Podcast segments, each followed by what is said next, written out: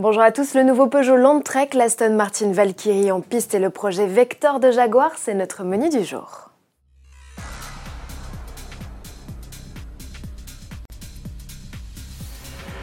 Pas de 308, de 508 PSE ou même de e-légende à vous présenter dans l'immédiat, mais le Peugeot Landtrek, un tout nouveau pick-up. Ce modèle vient compléter une gamme déjà composée du pick-up, modèle lancé en 2017 et dédié au marché africain. C'est d'ailleurs sur ce continent, ainsi qu'en Amérique latine, que le nouveau venu fera ses débuts dès la fin de l'année 2020. Le Landtrek reprend les codes esthétiques des dernières productions Peugeot et notamment la calandre verticale.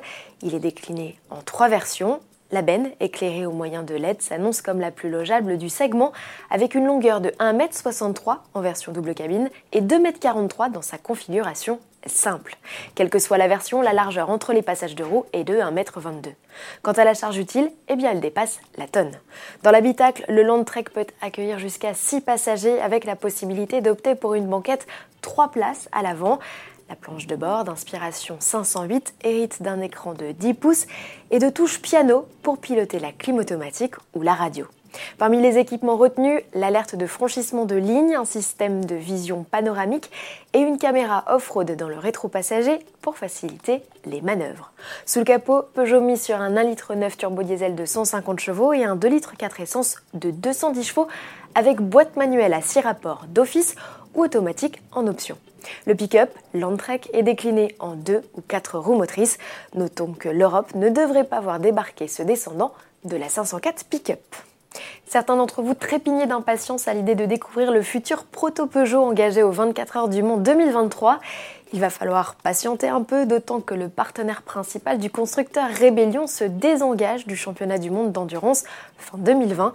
Pour autant, Peugeot dit ne pas remettre en question son retour en WEC et prévoit toujours une arrivée en 2022. On croise les doigts. Championnat du monde d'endurance qui fait face à une autre défection importante, celle d'Aston Martin.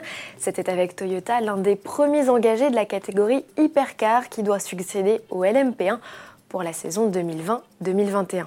Le constructeur préfère se recentrer sur la F1 mais va tout de même rester impliqué dans la catégorie GT. En attendant, on profite quand même de la Valkyrie sur les circuits puisque le constructeur britannique peaufine son développement avec ses pilotes de F1 Max Verstappen et Alexander Albon sous la supervision d'Adrian Newey, l'ingénieur de génie d'Aston.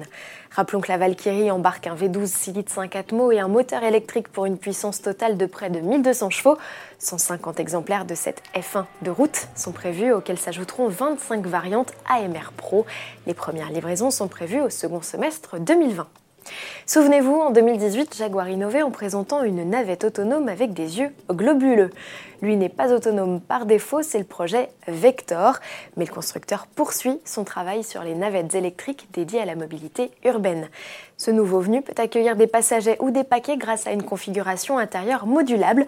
Le projet ne restera pas qu'un concept, puisque Jaguar Land Rover travaille avec la municipalité de Coventry pour déployer ses autos dès la fin 2021. À demain.